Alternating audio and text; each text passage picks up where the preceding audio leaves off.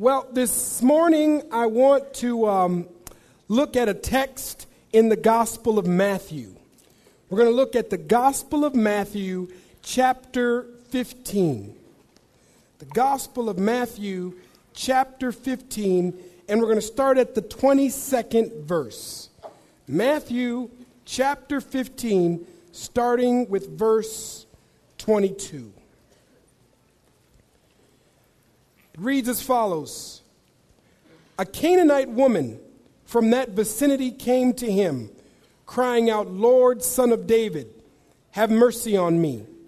My daughter is suffering terribly from demon possession. Jesus did not answer a word, so his disciples came to him and urged him, Send her away, for she keeps crying out after us. He answered, I was sent only to the lost sheep of Israel. The woman came, knelt before him. Lord, help me, she said. He replied, It is not right to take the children's bread and toss it to their dogs. Yes, Lord, she said, but even the dogs eat the crumbs that fall from their master's table. Then Jesus answered, Woman, you have great faith. Your request is granted. And her daughter was healed from that very hour. I want to preach to you on the title, What About Me? What about me? Let's pray.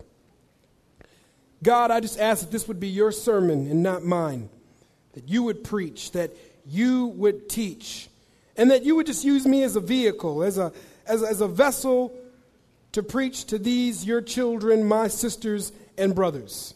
In Jesus' name I pray, amen. What about me? I would suppose that for every person that's feeling great about life, for every person that they just are excited about the place that they're in right now. They feel so blessed. They feel so encouraged. They feel the future is bright. Could it be that there's somebody else that's saying, What about me? For the person who just received a promotion on their job, I mean, they got a raise, they got some new perks.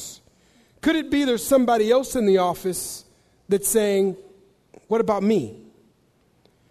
For every person that owns their own home and it's fully furnished and there's central heating and central air. I mean, this is the home you dreamed about. I mean, when you walked through it and you looked at every room, you began to have a vision about this being your house. And now that has come to pass, you are in the house you always wanted to be. For every person like that, could it be there's somebody else that doesn't own their own home, that's wondering, that's contemplating, that's saying to themselves, What about me?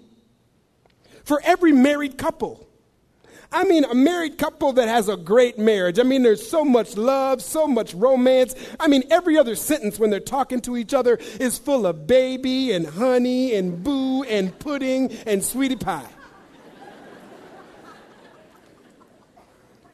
Could it be that there's another marriage or could it be that there's a single person that's saying, What about me?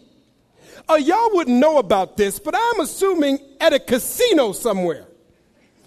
At a casino somewhere, there's a guy sitting in front of a slot machine, right?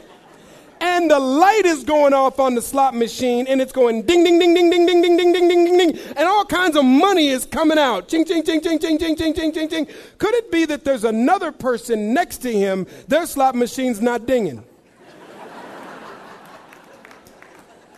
and they're looking at the other guy and they're saying what about me the church has to wrestle with what do we do about the what about me's of the world?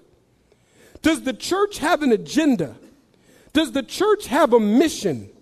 Does the church have a strategic plan for the what about me's? Maybe there's been a time in your life, for whatever reason, you felt like a what about me. You looked at the rest of the world. You looked at other people around you. You looked at somebody else's house, somebody else's car, somebody else's marriage, somebody else's children, somebody else's checkbook. You, you looked at somebody else's peace, somebody else's joy, somebody else's contentment, and you, you tried to hold it in. You tried to pretend like everything was okay, but you couldn't help it. And eventually you found yourself saying, What about me? Why can't I catch a break? Why can't I be blessed? Why can't I get lucky? Why can't my relationship be like that? Why don't I feel the joy that person feels? Why can't I get that? Why can't I have that? What about me? I know that sounds selfish. I know it sounds self centered, but I'm tired of pretending like everything's okay. What about me? I want you to know that we serve a God that is in the business of addressing the concerns of the what about me's of the world. It is okay if you get to a point in your life where you throw up your hands, where you shout, where you sing, where you go, hey, what about, hey, woo, over here, what, me? It's me, oh Lord, standing in the need. What about me? Well, here is a Canaanite woman that has the audacity the boldness, the courage to walk into a room where Jesus, our Savior, our Lord, is sitting, and some other men known as the disciples. She walks into a room, and it's as if she shouts, What about me?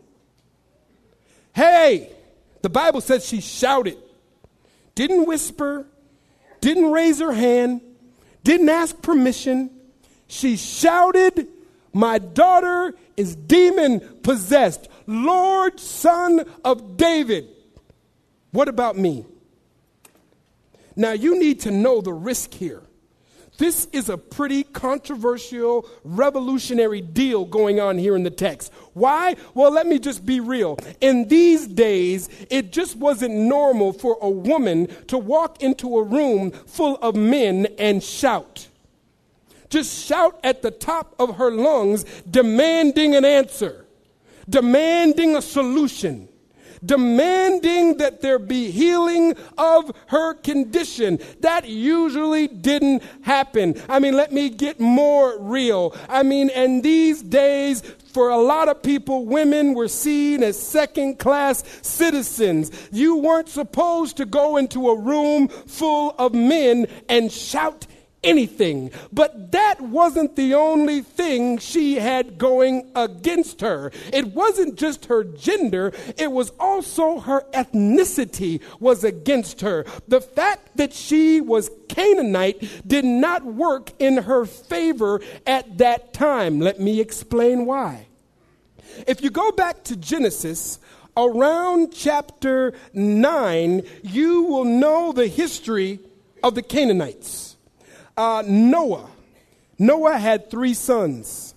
And the Bible says in Genesis chapter 9 that right after the flood, Noah, even though he was known as a righteous man up until this point, had a night of drunkenness. And in his drunkenness, the Bible says he was naked. Now, the Hebrew root word for this type of nakedness goes beyond just he didn't have his clothes on. It means indecency, it means exposure, it means scandal. What it means is on this particular evening, I don't know if this was a reoccurring thing or it just happened one night. We don't have enough evidence. But we do know from Genesis chapter 9 that, that there was some type of indecency that had been exposed about Noah. He was caught naked. He was exposed. It was out. And two of his sons tried to cover it up. Maybe that's been your history. Maybe you're the person that when scandal comes, when pressure comes, your job is to cover it up and act like everything's okay. Maybe in your house, growing up as a girl or growing up as a boy, it was your job to go to school, to leave house, and pretend like everything was okay. And if anybody asked you what was going on at home, your job was to cover things up. And so two of Noah's sons decided to do that. They were going to cover up their father's indecent exposure. But there was this other son named Ham. For whatever reason, Ham decided not to cover his father up. So when Noah came to his right senses and he realized that two of his sons tried to cover things up, but one son, Ham, didn't, he put out a curse upon Ham, his own son. But he didn't curse Ham directly, he cursed the son of Ham, Canaan. Now, that must be a big deal if you're so upset that you would curse your own grandson. I mean, that must have been a pretty big scandal. That must have been a pretty big deal if, when you found out that you would get so angry, so distraught, that you would curse your own grandson. Now, you need to know the Bible didn't say God cursed Canaan. No. It doesn't even say the devil cursed Canaan. It says his own grandfather. Could it be that we as human beings have the gifts, the talents, and the power to either pass blessings to people or pass curses upon them? the way we talk, the way we live. Our lifestyle could either project blessings onto people or curses. I'm talking about, I'm not talking about what God does. I'm not talking about what the enemy does. I'm talking about the potential and the power you have. You could pass blessings to your children or you could curse them. You could pass a blessing to your spouse or you could curse your spouse. You could bless your, the, the office space at your workplace could be a place of blessing or a place of curses. It could it be that human beings have the ability to speak justice in the world or pass injustice? The power is in our hands. And Noah decided to curse his grandson. That's why when the Israelites went into the promised land, they took Canaan. And it didn't even matter that Canaanites lived there because the, what, what do they matter? They're the cursed people, they're the slaves. Noah, our forefather Noah, told us that Canaan would be a slave to his brothers. So, do you get the picture now? This woman, this Canaanite woman, walks into a room and she has two things going against her. She, it, it's, it's her gender and she's a Canaanite. She's a descendant of the cursed people. But what I like about this woman is she doesn't let her titles, she doesn't let what the world thinks about her, she doesn't let any stigma keep her from getting to the Lord. That's a message right there. I could stop the sermon right there and leave it alone just with that. I could say to all the sisters in the house, don't let what men think about you, don't let your gender, don't let your ethnicity, don't let your economic status, sister, don't let anything keep you from the love, the grace, the power, the mercy of God. If you got to tell a man, talk to the hand, get out of my way, press your way through the crowd and get to the Lord. Let nothing keep you from God's peace for you, sister. Let nothing keep you from God's power for you, for God's destiny. Brother, I ain't leaving you out either. What are you waiting on, brother? Don't let any height nor depth nor angel, nor principality, no obstacle, no wall. Let nothing keep you. I don't care what your finances look like. I don't care what your marriage is going through right now. I don't care how you feel physically in your body. I don't care that you got a headache right now. I don't care that you're tired. All I care about is brother, sister, whatever you're dealing with, whatever you're going through, whatever the situation, take it to the Lord. Take it to the Lord. I love the spirit of this Canaanite woman. You're not going to keep me from God. My skin color won't keep me from God. My finances won't keep me from God. My history will not keep me from God. My circumstance won't keep me from God. What if the church was like that? What if the church just opened its doors to the world and said, no matter what you're going through, no matter what you're dealing with, no matter your skin color, no matter your finances, I mean, we shouldn't pretend that's a given in the church. We shouldn't pretend that people know that already. We should fling the doors open and say, Come ye, all thee with burdens, all, all those that are downcast, that are downtrodden. The doors here are open. Come to the Lord. We might have to put a sign out. We might have to put some speakers in the parking lot. We, we might have to put a sticker somewhere that lets people know. We might have to wave a flag. The Statue of Liberty is supposed to represent in this country give me your tired, your poor. Way before there was a Statue of Liberty, there was a God singing, Bring me the least of these. As you serve them, you serve me. Way before the Statue of Liberty was even built, there was a God of liberation in our midst. So the woman comes and she cries out. The woman cries out. She shouts. I'm glad we serve a God that hears our cry. When the woman comes in the room, the Lord hears her cry. I like a God like that. Not only does God hear our physical cry, not only does God hear our verbal cry, God's ear is so sensitive that God hears our internal cries. There's some evidence in the Bible that shows that. Let's go back to Genesis for a moment. This time I'm going to go to Genesis around chapter 4. There's a story there about Cain and Abel. Cain and Abel. Cain kills his own brother, Abel. God comes to Cain and says, Where's your brother? Cain says, I don't know. Am I my brother's keeper? Uh, somewhere, he's somewhere, I don't know. God says, Look, your brother's blood cries to me from the ground. Now, now pay attention to that. God's ear is so sensitive that God can hear the cries of blood on the ground.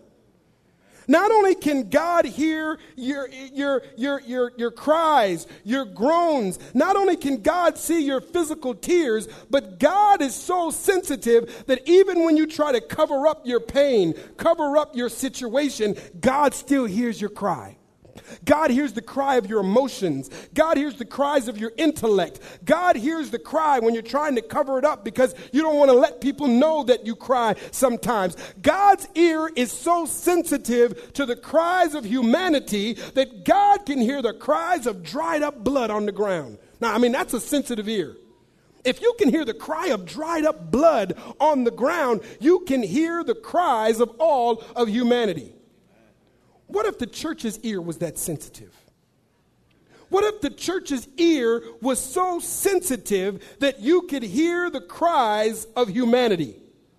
What if you could hear the cries of people that don't even come to church?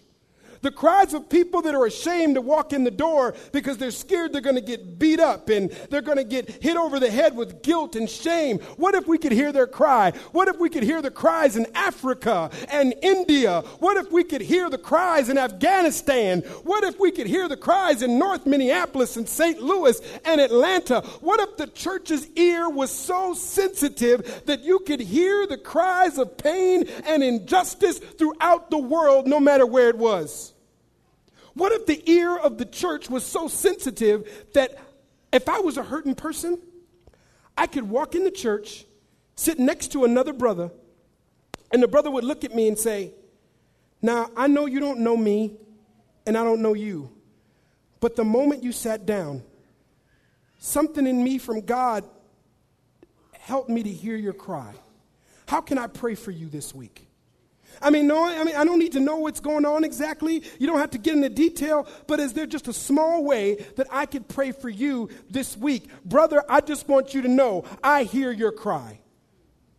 Could you think of the transformation that would take place in the world? Would you people would run to a church like that. You wouldn't be able to keep people away from a church like that. You'd have to have 6 7 services. You'd have to have church in the parking lot. You'd have to have overflow at the Perkins. You'd, they'd have to shut the city down because so many people would want a community like that, a place where I don't even have to open my mouth but you hear my cry. I'm so glad I serve a God like that.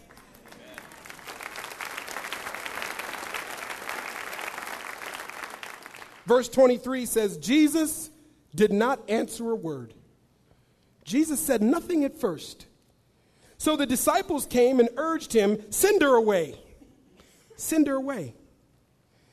Now, I'm trying to figure out just because Jesus didn't say anything, why did the disciples want to send her away? Um, the church can't use the silence of God as an excuse to send somebody away that's hurting. Well, we would help that person, but God didn't tell us to. I mean, we want to heal that person, but God hasn't showed us that yet. You know, we like to do this ministry, but God hasn't spoken it to us yet. No, look, if God never said a word again after today, we have enough words in this Bible to know we have an agenda to help hurting people. If God didn't say anything else, if God, as my grandmother used to say, if God never said another mumbling word,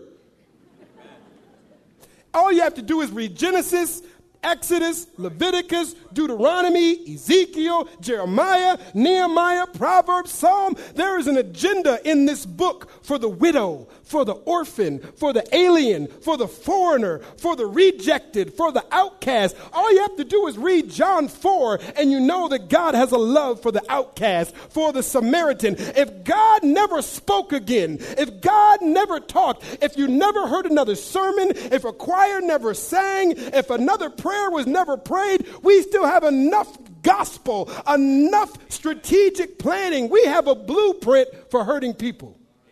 So just because God doesn't speak, that's not an excuse.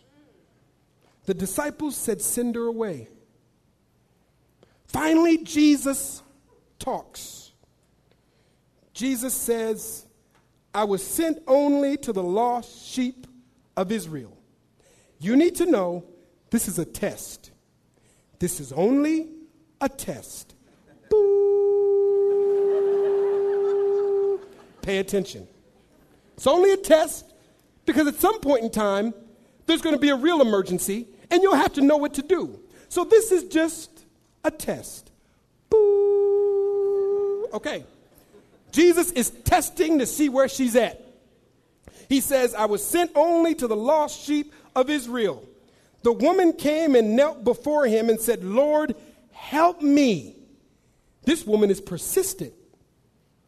So even though Jesus said, Look, I'm sent for the lost sheep of Israel, she said, Look, look, uh, I, I understand, but I'm not going nowhere.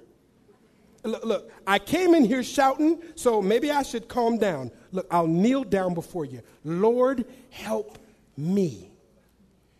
Don't give up on God after one prayer.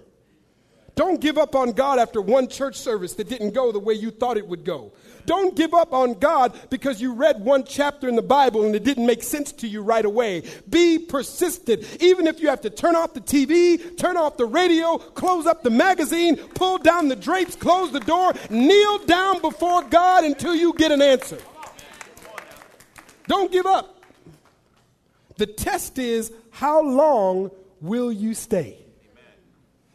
How long will you stay at the feet of Jesus? He replied, Another test. It's not right to take the children's bread and toss it to their dogs. Yes, Lord, she said, but even the dogs eat the crumbs that fall from their master's table. Then Jesus answered, Woman, you have great faith. Your request is granted. I got to stop right there. That's where she messed up. Now, I know some of you are saying, What do you mean messed up? This is a great story. She, she hung on in there. This Canaanite woman persevered and had this conversation with Jesus, and Jesus said, Great faith, your daughter's healed. That's good news. Yeah, but after I read this a few times, I realized the woman could have gotten more out of this situation than just her daughter being healed. Sometimes our problems are so great that all we want God to do is solve an immediate problem, but we don't hang around long enough to hear that God wants a longer term relationship with us. I want to break down to you very quickly why the woman didn't get everything she could have gotten out of this situation so that we can learn something from this. God wanted to do more for her than just heal her daughter. He wanted to heal her daughter, but he had something more. And let me back up and show you why I know this. Well, Jesus said, It's not right to take the children's bread and toss it to their dogs. And she said, Yes, Lord, but even the dogs stop. That's where she messed up. She had a chance not to just get her daughter healed, but to have her identity changed so that she would no longer be known as the cursed woman or the descendant of cursed people. Jesus said the children, and then he said dogs, and she basically said, Yeah, I know I'm a dog, but. Now let me stop right there. My wife is here with me this morning. Honey, would you just wave your hand a little bit? People see. Well, why don't you stand up, honey, so they can see you? You're fine, so I just want people to see you. Okay, okay, that's my wife right there. All right. Now, my wife is sweet girl, but I got to tell you something. If you test my wife, she might go ghetto. She might, if you test her. Now, I know some of you are going, well, what does ghetto mean? I mean, can you say that in the church? What in the world? So let me explain for a minute what ghetto means. Ghetto is not just a location, it's not just a place, it's actually a personality trait that you can take on in times of pressure or when people test you. And, and, and, some of the traits are ghetto is if, you know, if I say good stuff and right stuff to my wife, you know, she, she, you know, just like any sweet spirit filled woman would be. But if I say something to her that's not right, her body language will change and take on ghetto like tendencies. Like she will look at me like,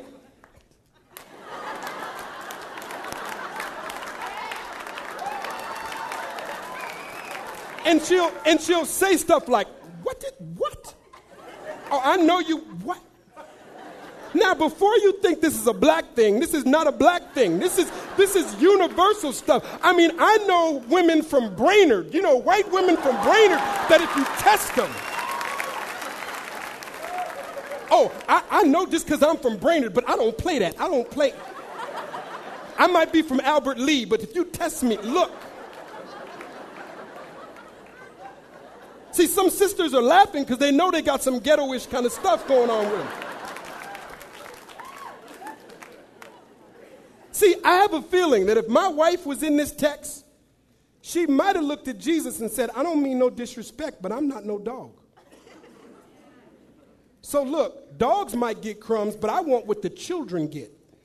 I don't want what the dogs get. I, I don't want that. Jesus, not only do I want my daughter healed, but I want to know what does it mean to be a child of God? See, she had a chance to understand that all those that are in Christ are grafted into the children of Israel. We are all heirs of Abraham when we come into relationship with Jesus Christ. She was not a dog. She might have walked in being treated like she was a dog, but she could have walked out like a queen because that's who she really is. You, if you're going to be in a relationship with God, don't just get a blessing here or there. Why not get the whole thing? Why not get everything that God has for you? I, I mean, I, I'm serious. She, she's not a dog. And I know this because Galatians 3:28 says, "If we be in Christ, there is no Jew, no Greek, nor male, nor female." All the little racial and gender little biases and divisions that you try to make, those things are washed away in Jesus Christ. We are one in Jesus. We are all heirs of Abraham. We are all heirs to the kingdom. We are all children of God, and I don't want crumbs, I want the whole thing. Now don't don't hear me wrong. I am not one of those prosperity preachers that says if you believe in God, you'll never get sick, you're going to get rich, you're going to have a big old house, you're going to No, no, no. You're going to go through storms in life sometimes, but if you be in Christ, you can have some rain gear to weather the storm so you don't have to get hit and rained on if you don't want to. God has more for you than a blessing here or there. God has more for you than a healing one day a week. God has more for you than just coming to church once a week. God has more for you than praying before you eat your meal. God has more for you than praying to Him only when you get in trouble. God has peace for you and joy for you. God has a destiny for you. God has a future for you. God has a plan for your marriage, for your children, for your finances, for your future, for your career, for your education. Why get crumbs when you can have the whole sandwich? God desires to have an intimate, daily, loving, grace filled, merciful, challenging, transforming love affair with you. Why are you settling just for crumb theology? When God wants to holistically reach you spirit, soul, and body. I'm greedy like that. I'm sorry. I don't want no crumbs. I want the whole sandwich lettuce, cheese, fried bologna, tomatoes, relish, mustard, mayonnaise, bread, some Kool Aid, some chips. I want the whole thing. Whatever God has for my marriage, whatever God has for my children, whatever God has for my body, whatever God has for my personality, whatever God has for my intellect, whatever God has has for me, it is for me. I want everything. I want the whole thing. I want the full meal. Ah!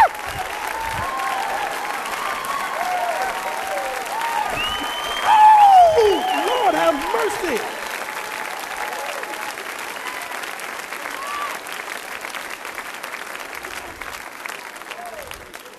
Well, you could be a Methodist. I don't want to be a Methodist. I want the whole thing. You can be a Lutheran. I don't want to be a Lutheran. I want the whole thing. Look, I don't need Baptist, conservative, liberal, moderate, in between. I want everything that the kingdom of God. I want worship. I want my praise. I want my peace. I want my contentment. I want my joy. I want my wisdom. I want my revelation. I want everything. Everything God has for me.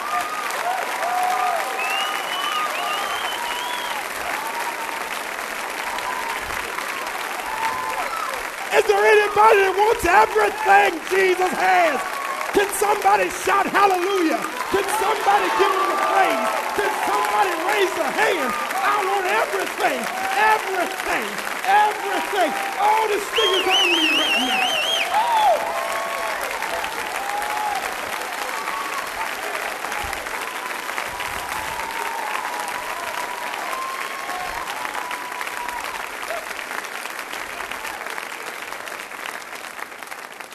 Let me stop here.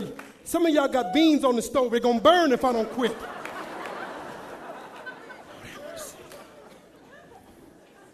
God has more for me than depression. God has more for me than pride. God has more for me than a marriage that's okay, a career that's all right. See, the question isn't what about me? At some point in time, it's got to be what about you? Are you getting everything out of this relationship you could get? And are you giving everything in the relationship you could give? What about you? I dare you to give God your marriage and say, do whatever you want to do. I dare you to give God your career and say, God, I want everything you got for this. I dare you to give God your praise and your worship and say whatever you want to do. I dare you to give God your prayers.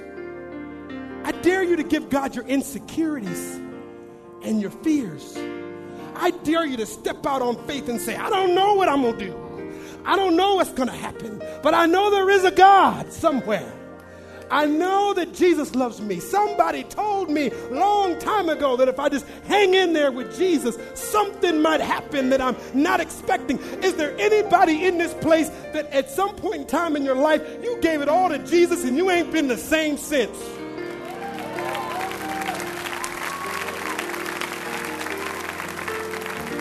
I thought I was going to get a divorce and then I gave it to Jesus. My kids had run away and I gave it to Jesus and they're home right now. I was supposed to be unemployed, but I gave it to Jesus. I was supposed to be walking, and now at least I got a token to catch the bus. I was supposed to have died. The doctors told me I had one year, and 10 years later, I'm still here.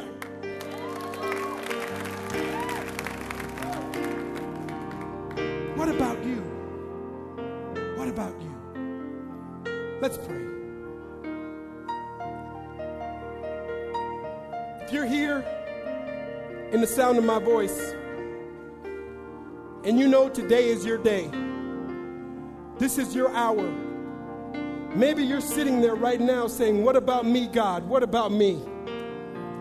If you've never accepted Jesus as your Lord and Savior, if you've never made a commitment to live in an intimate relationship with God, and you know that today is your day, today you want to take a step of understanding what Christianity is really about. What does it mean to have a relationship and not just a religion?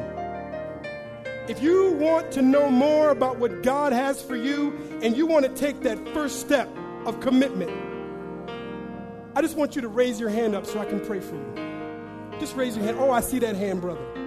I see that hand. Anybody else around the room? I see those hands. I see that, brother. I see your hand, brother. I see your hand. Sister, I see your hand. Is there anybody else? Sister, I see that hand way back there. God bless you. I see that hand, sister. I see your hand, little man. A little boy's raising his hand. You're not too young to make this revolutionary step. I see your hand, brother. I see your hand. I see that hand way back there, sister. I see you, brother. I see you way back in the back. Now, let me ask this question Is there somebody here, you're already a Christian, but you know that God is calling you to dive into more of this relationship? more of the word, more of the praise of the worship, but most importantly, you are in need of revelation and answers for your life. And maybe God is telling you to change careers. Maybe you're nervous because God is telling you to move. Maybe you're a little nervous because God is calling you to change the way you parent or God wants to do something new in your marriage, or God wants you to do something drastic and radical, and you're a little scared, and you just need to hear from the Lord in prayer today. If that's you, just raise your hand. Lord, have mercy. God. Okay, if you raised your hand for either one of those, just stand up and let's let's close in prayer together. Oh my God. For those of you that stood to make a Christian commitment for the first time, pray with me. Dear Jesus, I realize that you died for me and rose for me, that I could be changed. Jesus, you already paid the price. The gift is free. Forgive me of my sins, Lord. Forgive me of doing things my way. Forgive me of my stubbornness. Forgive me of my pride. And Jesus, accept me today as your child. I confess with my mouth, I believe in my heart that you are the Savior, that you are Lord. Teach me how to live in you from this day forth. In Jesus' name. And for those of you that stood up, that are already Christians, but you're sensing God wants you to go a little deeper. God wants you to take another step forward. Let me pray for you. Dear God, these, my sisters and brothers, your children, they want everything that you have for them in their marriages, with their children, in their health, in their careers, in their education. You never promised that life on earth would be perfect. You promised eternal life beyond this place. But in the meantime, God, would you give us provision for the vision? Would you give us protection? Would you give us revelation as you promised? As you, everything that you promised to Abraham. We are heirs to that. And God, help us to understand in an authentic way what it means to be heirs of your kingdom right now as we live in this earth on a daily basis. God, we want your peace that passes all understanding, that guards our heart and guards our mind. We want your contentment. We want your joy. We want your reconciliation. So, God, reign on us whatever you have for us. and we'll trust you. In Jesus' name I pray. Amen. If you raised your hand to make a first time commitment to Christ, there's a table over here and there's a sister here that would love to give you some follow up information. Don't leave here without these free gifts and resources that can help you walk this out. If those of you are here that stood need additional prayer, there'll be prayer counselors up front here. They'd love to pray with you. They'd love to spend more time. Don't leave here the same person you were when you walked in. God wants to give you more than crumbs. Crumbs won't even get you through the day. But I tell you this you can get full on a sandwich. Don't be a crumb Christian, be a buffet Christian.